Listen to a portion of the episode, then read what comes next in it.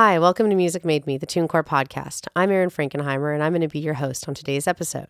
Today, we're talking about how to successfully manage your career outside of a metro area. Here to help us tackle this topic is musician, frontman, record label owner, philanthropist, and Louisiana cultural advocate Louis Michot. Louis plays fiddle in and fronts the band Lost Bayou Ramblers. He lives in Arnaudville, Louisiana, a town that sits between Lafayette and Opelousas to the east, with a population just over a thousand. Louis owns and operates his own record label, Nouveau Electric Records. He is the frontman for Lost Bayou Ramblers and his most recent project, Michot's Melody Makers. His band, Lost Bayou Ramblers, took home Best Regional Roots Album last year at the 2018 Grammy Awards. Hi, Louis. Thank you so much for being here with us today. Glad to join you, Erin. So let's dive in. Can you please start by telling us a little bit about yourself, where you grew up, and where you live now? Yeah, uh, I was raised in Lafayette, uh, kind of in Broussard, part of Lafayette, and uh, you know, spent most of my time around there. And I started traveling and playing music a lot more when I became a teenager. Uh, I learned French at the age of 18. And uh, I learned up in Eastern Canada. I went to immersion program up at University of St. Anne, where a lot of people of my generation have gone to learn French because it's really hard to learn in Louisiana. There's not enough people to to really become fluent just by learning through speaking in Louisiana. So I did that, and I brought my fiddle with me, and I went hitchhiking around Eastern Canada for like two months after that, and that's where I really honed, you know, my French and my ability to kind of play fiddle by myself and hold a rhythm and sing and play at the same time and all that. And, I basically, you know, basically lived in Lafayette my entire life until I moved to. Uh, I had a small stint in New Orleans uh, in like 2002, just for like six months, and then I found some land uh, near Arnaudville in a place called Prairie des Femmes, and I've been living out here since 2006. And speaking to you making that journey up to learn how to speak French, um, it's important to note that you aren't making pop or mainstream music, yet you've managed to reach a huge audience outside of Louisiana, taking home a Grammy just last year. Please elaborate for our listeners out there who may not be familiar about the kind of music that you play. Yeah, well, uh, my brother and I started Lost Bayou Ramblers in 1999, my brother Andre, and it's a Cajun band. We play Cajun music. Uh, we learned playing with our family band Les Frères Michot, who they started when we were just kids. They started like in 83 or 84. So we grew up with that always around the house and always going to festivals and restaurants and wherever they'd be playing. And uh, we eventually joined the band as teenagers. And then we started our own band. And yeah, it's, and you know, it's been 20 years that we've had this band.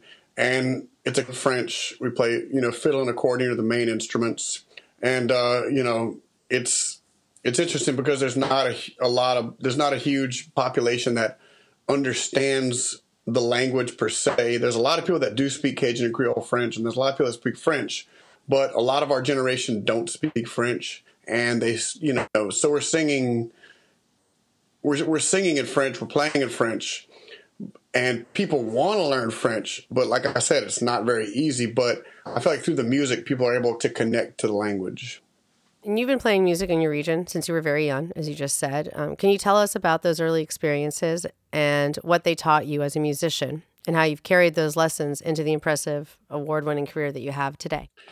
Yeah, well, learning with learning to play with Le Frères show was a very, a very interesting, uh, you know, trial what they call what we call it on the job training because you know we never practice like Les Frères. I've never seen Les Frères Michot practice in their almost forty years, and uh, you know you really you learn by playing, and it's a traditional music. So you're listening, you're feeling out the chords, you're learning by watching.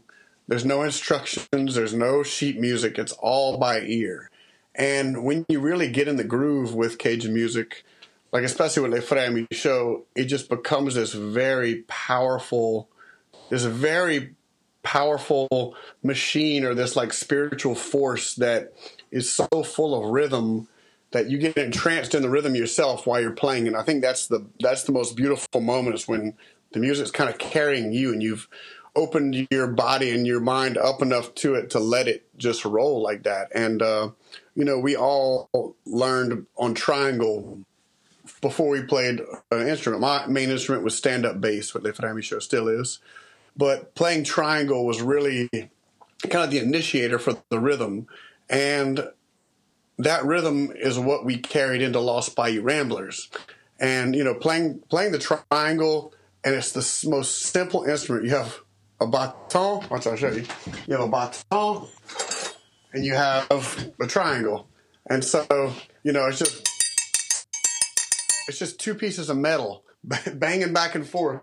And to get to get that into you know to lock that into a rhythm is a very special thing because you know as the simpler the simpler the instrument the harder it is to make it dynamic and to make it really fit in the music without it getting old and without it just getting repetitive. And once you lock into that triangle rhythm it's almost like you're riding a horse. And it's just like you're just letting the horse run you know and you're or gallop or whatever. And uh, so that's definitely the what we carried into lost bayou ramblers was that that trance dance rhythm, you know, that we learned in a, in Le Frères Michot. And since we started the band, you know, throughout all of our changes and throughout all of our, um, you know, uh, experimentations and our just everything, everything that we've, that we've brought to our own musical growth and everything, we've always kept the rhythm. And that's, you know that's definitely very apparent in Kalenda, the, the album that we won the Grammy on. You know, more so, I'd say more so than ever. Like we just kept on focusing on the roots of the music and letting letting the rest grow as it will, and not trying to hold back. You know how in which way we want to grow, in which way we want to experiment, and try to you know kind of please ourselves artistically. So as as long as we focused on the rhythm and the you know the the core fiddle accordion and triangle i think that that's really what uh what's allowed us to continue to grow while still staying rooted. And do you bring that to Michot melody makers as well? Yeah in a different in a different sense. Uh, you know we it's funny that you mentioned that because i haven't thought about it. You always learn so much doing interviews. Uh, i haven't thought about it but you know it's definitely from the same vein um, you know, Michot's Melody Makers is more of a fiddle band, and there's a lot of depth when I say that because you know the fiddle was actually the original Cajun instrument in the sense that people have had violins and fiddles for so long. I'm not sure exactly how long, but violins have been around for a very long time, and it was the most readily available instrument, and it was the instrument that you know, French people and Acadians and Creoles and all that. That's how, that's the instrument that our music was passed down on.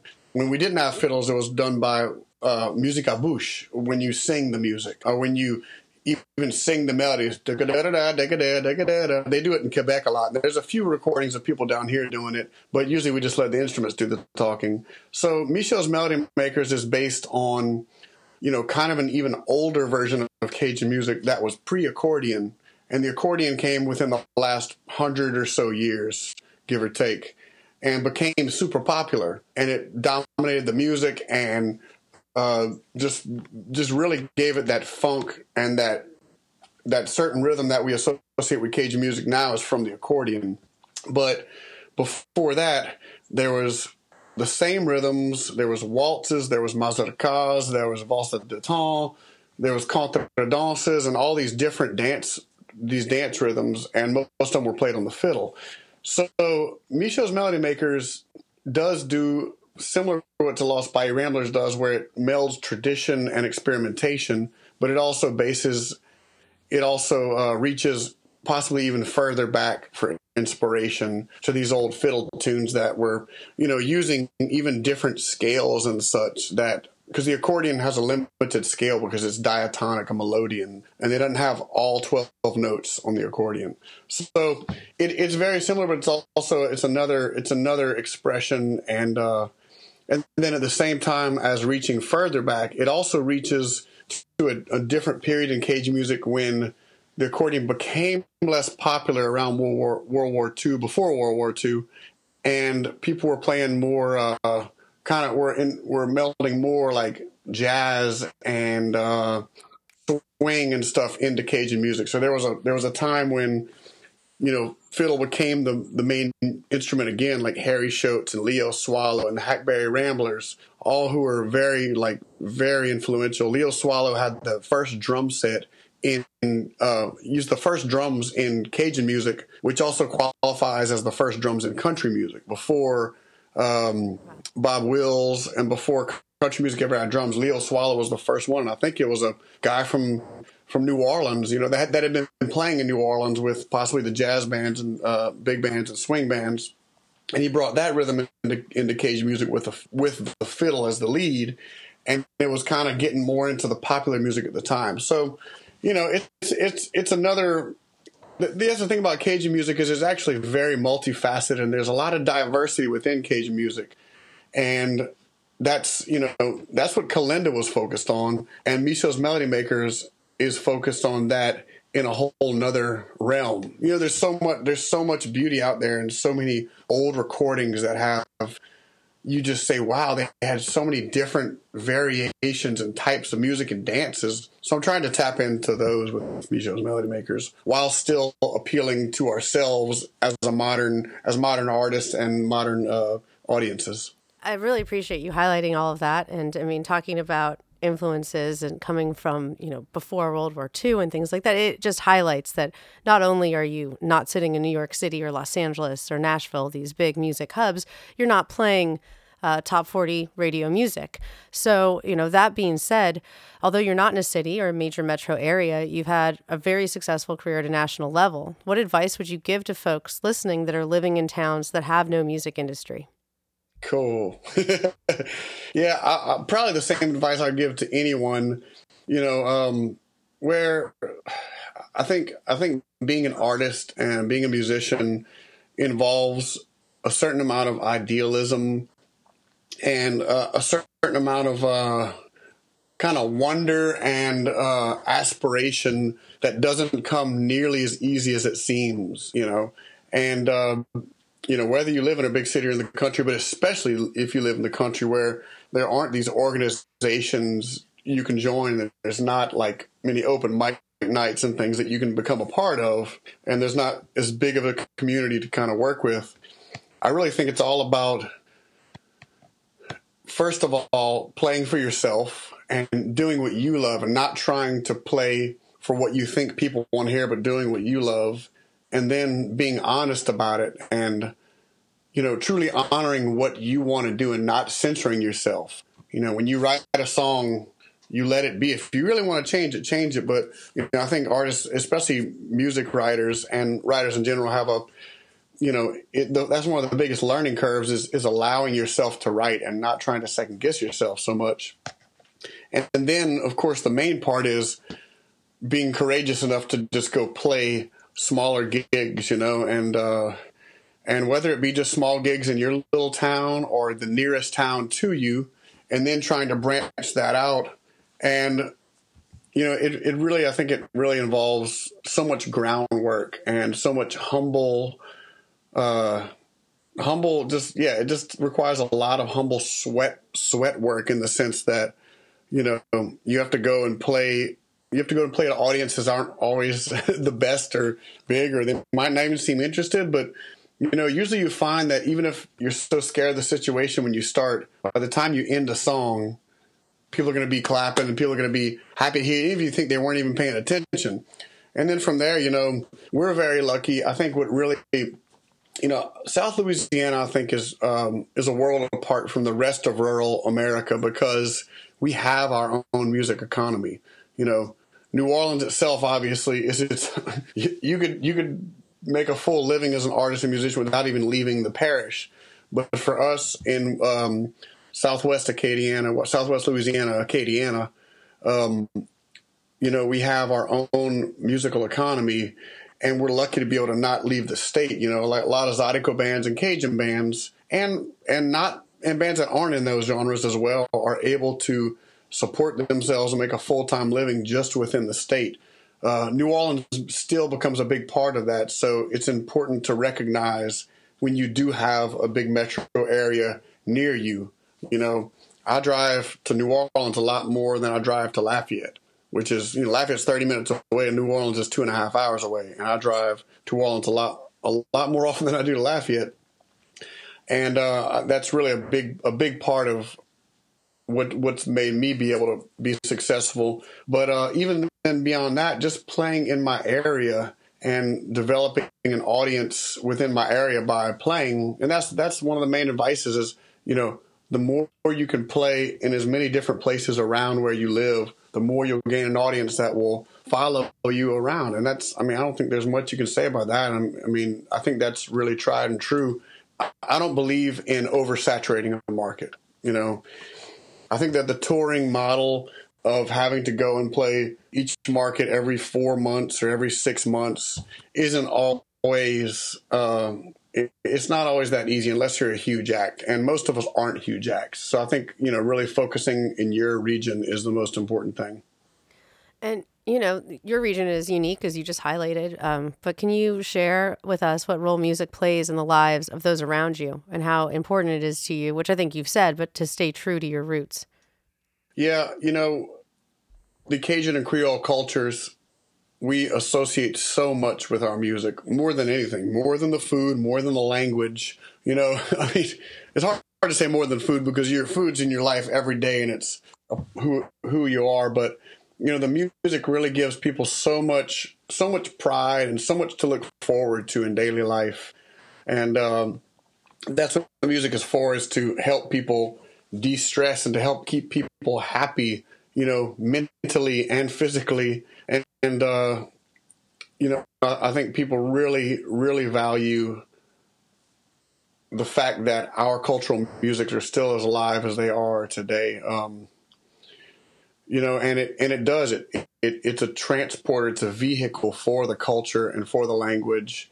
It, uh, you know, I think it really gives people a big smile when they hear young people singing in French, especially you know, so many of these people like around here, they grew up with all these dance halls around, and they some of them grew up going to bal de maisons, like house dances, and that was a big part of of people's life growing up, and and they kind of saw it well, then there was the decline where you know it wasn't it wasn't acceptable to be speaking French in public, and it wasn't acceptable to teach your children to speak French, and there became this this kind of generation gap where people kind of had to let it go a bit, I think, and uh, and then the dance halls started closing, and there's only just a few dance halls left, and it gave way to modern venues, but you know, so many old, I say, say old people of, of previous generations that are still alive today.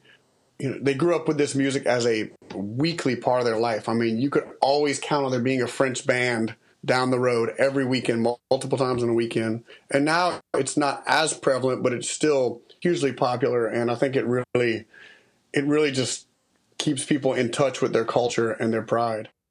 And you know, speaking of your community, you do a lot for your community in your region, your fundraising efforts during the BP oil spill, for example. How important is it, in your opinion, for an artist to contribute to their local community?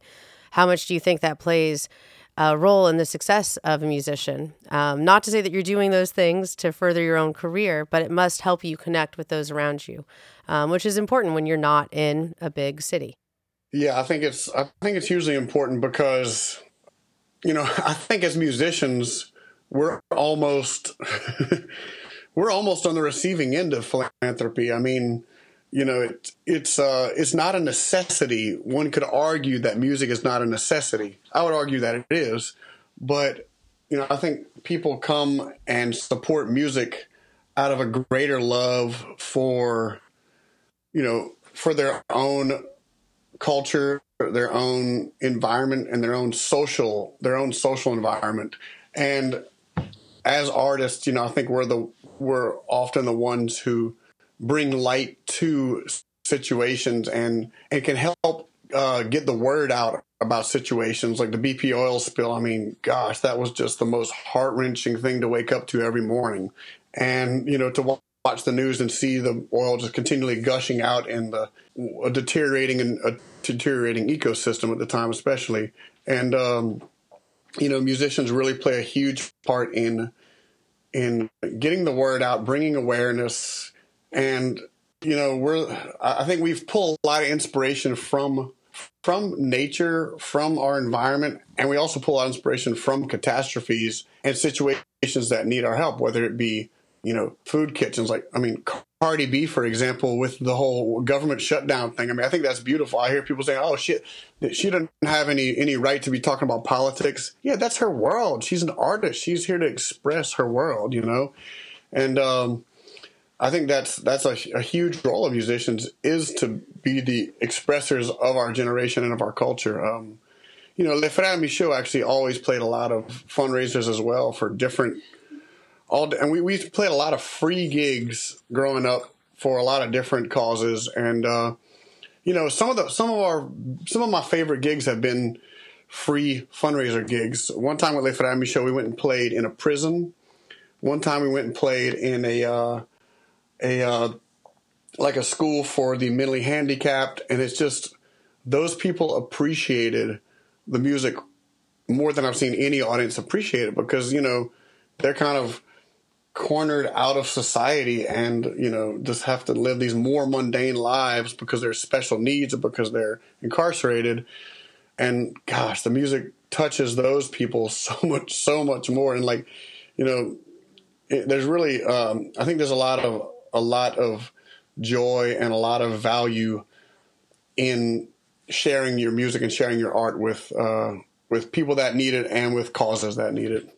That was a beautiful answer. I, I didn't expect to hear Cardi B come out of your mouth, um, and, which I love.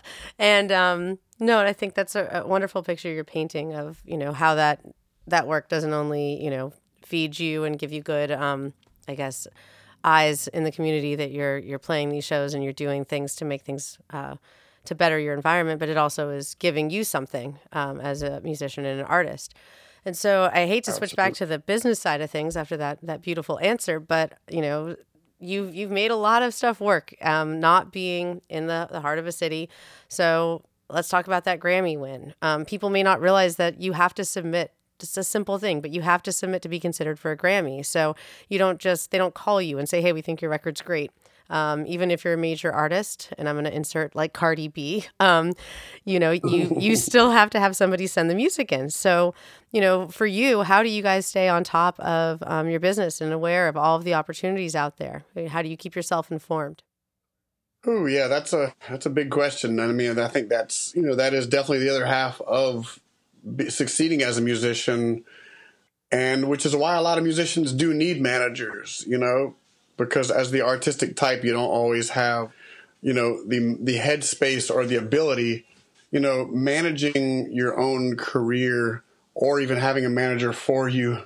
You know, if you're if you're able to have a manager, that can be helpful. It can also be frustrating. Uh, if you have a really good one who believes you in you and works with you and keeps you on point, that's great. But most man, most musicians have to manage themselves, and I think that's just as important as the art, which is, you know, partially un- unfortunate because it requires you to spend a lot of time thinking about mundane tasks rather than making art. But at the same time, you know, it all comes out of necessity, and that's the way I look at it: is that it all comes out of necessity. You know, if if you're relying on your next gig or your album sales to you know to feed you or to feed your family, then you're uh, you know then you're then it's a lot more essential that you stay on top of things. Um, applications for festivals, you know, uh, like you said, submitting to the Grammys and to awards and such, and uh, you know, but but it's funny because when we won, when we were nominated and we won for Kalenda, it was a huge surprise because you know, as we did submit, but we didn't politic at all. And I know that as I've learned over the years, that's a big part of Grammys and any awards uh, and anything in life, obviously, any business, a lot of politicking involved. But we submitted the album and then we just let it be. And then when it got nominated, it was it was a huge shock. And then when we won, it was even a bigger shock because we didn't ask one person to vote for us or make them aware of our album. You know, we just try to focus on the art as much as we can. And, you know, we're a self managed self booking band. I do the managing and the booking for both bands. I had no idea. For Lost Bayou Ramblers. Wow. Yeah, yeah. Wow. yeah, exactly. And that's that that does come as a shock to a lot of people because of our success and because we won a Grammy and all that. But, you know, at the same time we also have taken the slow approach where this is our 20th year and I think the more the more we go and the more experience we get, the more we realize that we have to do it for ourselves and you know do what makes us happy and not not do not try to fit ourselves into the business, music business mold. And I think that's really important for every artist is to really find what works for them and follow that. You know, we've had band members and managers and stuff in the past be like, "Oh, well, you got to do this. You got to go hit these markets, and then then you got to go back, and then you got to, you know, do all these things that play this showcase and that." And and we noticed over the years that a lot of those things didn't really help us as much as you know going play New Orleans on a Saturday night. You know, it's like we're so lucky to live next to New Orleans because in New Orleans the world comes to you. Where, you know, French Quarter Fest, for example, you play a French Quarter Fest, and then over the next few years, as you do, as we do travel, going, you know, here and there to different cities across the country, people like, oh, I saw you at French Quarter Fest. I saw you at French Quarter Fest, and you know, you you gotta you gotta just really pay attention to what works for you as an artist and really follow that. Um, m- managing and booking, for example, we've had managers and bookers. Yeah, tell us about that. I'd love to know how you manage. Yeah. How, like, what's what's your day to day? So you are in two bands. You are uh, you have a record label. You got three kids. Um, you have a lot on your plate. Like, what's your? how do you? How do you Yeah. time? Like, how, what's your time management like? When do you sit down and go? Okay, today I'm booking for this. Today I'm going to focus on the label. Yeah, well, no, that that's all great questions. Uh, I don't know how. Uh, I I kind of just do it as as needed, I guess. And uh, I have more than two bands, by the way. How many? But uh, well, let's see. I have there's Lost Bayou Ramblers, Michot's Melody Makers, Soul Creole. We have Vermilionaires, which is Andre and I as a duo or as a dance hall band. And Andre's your brother. Yep, yep. Who founded Lost Bayou Ramblers with me? Uh, we're both in Le Frère Michot. Uh, there's a few other ones out there, but that's you know that's the main five. Okay. Um, but but yeah, I think you know each each day is just like I said, just comes out of necessity. It's like, well, and and one thing I've noticed, you know, well, I'll I'll, I'll start with this that we of course we start like any artist booking and managing ourselves, and uh, I've had different bandmates that have helped me with it over the year. Andre Andre does you know part of the managing as well, and he does you know the kind of the more the tour managing and accounting and stuff, and I do more of the managing and booking. And so he and I run the business uh, together, and uh, you know it's it's great for us because we have full control over our tour schedule. We have full control over the little things, you know, which it, it has its ups and downs because you have to manage it, but at the same time you get to choose exactly how it's going to be. Um, but that said, we've tried managers and bookers, but I think that for any South Louisiana band or any band that you know pl- plays as part of a specific culture or society, it's important that the managers and bookers understand the society and culture they're part of and how their music fits in to their their culture.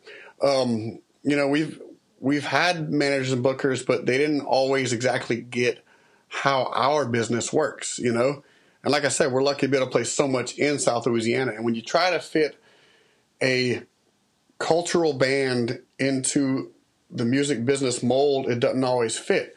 And we ended up spinning our wheels a lot, doing tours in places that didn't really make sense. And, uh, you know, and then, and I do believe that there's, I know that there's great managers and great bookers. I've seen them do wonders for my friends, you know, for, for other artists that I have major respect for. And I know they probably couldn't do it without them. Um, and you know, we might, we might get there one day if it happens naturally, but I think that's, I think that's really where it is, is you have to do what, what's natural. And, uh, and to us, it, it comes naturally for us to book ourselves because I think we're probably fortunate in the sense where we've done soliciting in the past, but mostly we just answer the phone, you know, and, uh, and that comes in waves, you know. And so, like going back to my day to day, it's like one day, you know, one day I'll be doing nothing but booking, just fielding emails and calls, and then the next day there won't be any booking, or like the next week, you know. It, it comes in waves, and I've noticed that, you know, promoters and festivals and stuff, they'll just all hit you up on the same day. It's like they all have the same deadline or got the same itch or urge to book, and then they kind of let off for a few. So then in the meantime, that's when I do the label stuff, or then you know we we work on album things. So, you know, it's just always there's always too much to do. That's for sure. But uh, you know, it's it, it is an interesting an interesting uh, job trying to keep it all going at the same time. But it happens naturally, you know. Um, I think the biggest thing you said there was you answer the phone. I think that's something that, yeah. and I think and maybe it's not the phone. We have a lot of uh, people who are probably listening that are, you know, sitting at home with their home studio. Maybe they've never played a live gig before, but it's um, getting out there and, and doing the work. And sometimes, you know, it's that, that quote that, you know, 80% of success is showing up. Um, you know, the ability. Right. Yeah. That's the, for real. The ability to actually just follow through and, and do what you say you're going to do and to answer somebody's phone call or answer the email or do the mundane day to day tasks to just get through that to do list.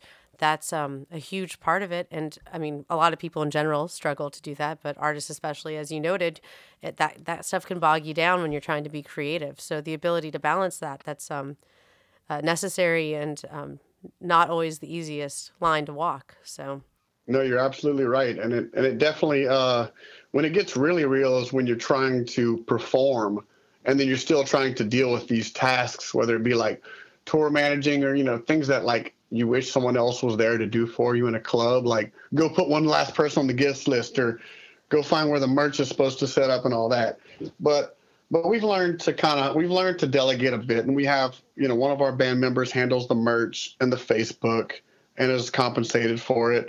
And uh, you know we have different people that help with little different things. But for the most part it's all internal. We deal with everything ourselves. And uh, you know, if it works that you do it yourself, keep doing it. If someone else does a better job, let them do it. But you don't have to be like, oh, I have to have a manager to be successful. That's, you know, that's not at all the case. Yeah, and I think there's probably a lot of um, trial, you know, learning by trial by error, figuring out what you need to know. And when you manage yourself, you have to deal with all facets of the business, whether it's your PR or, as you said, managing your social media, uh, dealing with the merch, doing settlement at the end of a show. So it gives you the opportunity to get in there and start to learn that, that side of the business and to decide if, hey, man, I really don't want to do this stuff. So I should give it to somebody else. Yeah, exactly. Well, I really appreciate you being here and um, sharing all of this wonderful information with us. But I'd love to end on an anecdote. We are currently sitting in uh, Wix Mix Studios here in New Orleans, Louisiana, and uh, this studio is owned by your uh, bandmate Eric Heigle. And he told me I should ask you about uh, the the Blood Moon story. How the Blood Moon that, oh, that yeah. night affected the album. yeah. Well, um, yeah. So you know we've I've started Melody Makers four years ago, and just kind of been real improv about it, having different musicians, different situations, doing it all live on stage, no rehearsing. And we finally decided, you know, finally started getting a kind of a group together, and we were playing a residency at the Saturn Bar and said, "Hey, let's let's try to make let's try to make." a record this month because it's time. We've been playing a lot. We're, we're getting our getting our songs together and they're feeling good. So we went and recorded Dockside. And uh, Eric's cousin Korey Richey, who you know produced Kalenda and Mammoth Waltz, uh, happened to be in town, and he took on he took on the project. We had basically 36 hours to make the whole album, uh, so we got right to work. I mean, we we recorded all eight songs, all overdubs, and everything in th- within those 36 hours, including sleep. We didn't just stay up, but you know, we started one morning into the next night, and we worked hard. I mean, you know, I think this was Kirkland's first full length album playing drums on. Uh, you know, he's 22, almost half my age, and uh, and uh, we worked really hard for those two days and finally, the last song was a ripper. It was like it got faster and faster and faster. We had to do like five takes of it. So we did them. We finally got it. Yes, we finished the album. Uh, now Korey was Korey was reamping things in the room. Like, hey, well, we did it. I'm gonna go start tearing down. We had a drink, celebrate finishing the album. All right, cool. So I went to I got my rice cooker. I was cooking. I'm also I also cooked for the band. I was cooking for you know for the session, and I went and got my rice cooker, went and put it in the truck, and I just jumped out the back of my truck, and boom, my ankle twisted under me, and I heard it. It sounded like a hundred rubber bands popping and uh, I think I heard it in my head, or maybe I heard it out. I don't know where I heard it, but I heard it. and uh, and I was on the floor, like, okay, am I all right? Am I am I broken? Just sprained my ankle? I think I. And then Brian walked outside, and he saw me on the ground, like, dude, what's the matter? Uh, dude, I think I just, I think I just really messed up my ankle. so he kind of helped me hobble in the in the in the studio. Korey's still reamping at this point uh, kind of jumps up. What's going on? Kirkland runs to the other house to get me some ice to put on my ankle. You know, they're all taking care of me, being great friends. And they get me, okay, oh, we're, we're sat up. Okay, I got ice on my thing. Still reamping, still working on the album. Louis injured. What's going to become of it? We have our last gig of the residency in two days. I uh, might have to cancel that. So Kirkland comes back, and all of a sudden he, he looks at us. He's like, y'all, I'm not feeling very good. Korey goes, and I'm sitting there with my leg propped up with ice. Korey goes, sit down in this chair. He sits down in the chair and proceeds to have a, I would what I'd like to call a mild um, abnormal seizure in the ones he's not epileptic. He doesn't, uh, not part of his history or nothing like that. And we're all just sitting with him right through it and just like, is he breathing? You know, and he comes back out of it and he said, okay, I'm back. I'm back. You want us to, and a friend was miles there. You want us to call the ambulance? Yeah, call the ambulance. They came over. They come in. There's bottles of beer everywhere. There's haze in the air. There, my le- my legs propped up on ice, and, uh, he's like, "What is going on?" So, so it was quite the ending of an amazing session. It was really an amazing session, and it just went out with a bang. But luckily, we finished the whole album. Uh, we were out of commission for quite a few days after that. Kirkland checked out fine no abnormalities. We think that he just, like I say, never recorded a full album. He probably was dehydrated. Uh, I was on crutches for six weeks after that, and was tour- still touring with the Ramblers. Went to Portland the next weekend, and you know, wow, it was a very interesting. So when I told people about the story, uh, people say, "Yeah, it was the blood moon." I said, "Oh, it was the blood moon." Okay, so so we decided to call our album Blood Moon, just kind of in honor of these supernatural forces that for one, gave the music extra vigor, and for two, knocked us right down after. so. Wow. And uh, we just had a blood moon uh, last week. Did you? You made it through that one okay though? Yeah, we. Uh, yeah, I was much more aware of it this time. The super blood wolf moon eclipse. Yep. And I got to enjoy it. And I wasn't, you know, wasn't wasn't in the studio with headphones on. I was outside watching the eclipse. It was beautiful and kind of a great full circle too, because we had four gigs last weekend, Melody Makers gigs last weekend. We made it through all of them. Then we got to enjoy the blood moon. You know, the fruits, the fruits of our labor and the cycles of lived, living to see another moon. Well, thank you for sharing that story. That was uh, that sounds super intense. And um, you know, speaking of Michot's melody makers, would you mind letting people know, um, you know, they can check out your music um, online for Lost Bayou Ramblers, Michot's Melody Makers. Anything else you want to share with people? Any upcoming shows or? Yeah, um, we're doing a special show February 8th at the Saturn Bar. We started residency. We shows Melody Makers, and we're also doing a special performance of The Stoned, which is the first full length uh, released by Nouveau Electric which was uh, recorded and performed at John Zorn's venue in the Lower East Side of Manhattan in 2016. It was a 45 minute all improv, one long set of 45 minutes featuring Spider Stacy, Johnny Campos, Bryan Webre, Kirkland Middleton, Jeff Tobias, and Jason Ribera, and myself. And we put it on LP, and we're doing a release party at the Saturn Bar on February 8th. Thank you so much. Uh, appreciate you being here with us today. No, that was great. Really, thank you so much. Appreciate awesome. it. Oh, thank you, Erin. It was a ple- it was a pleasure. It's uh, I like the interesting rural perspective, and that's definitely not something that's focused on every day. So it's cool to be a part of.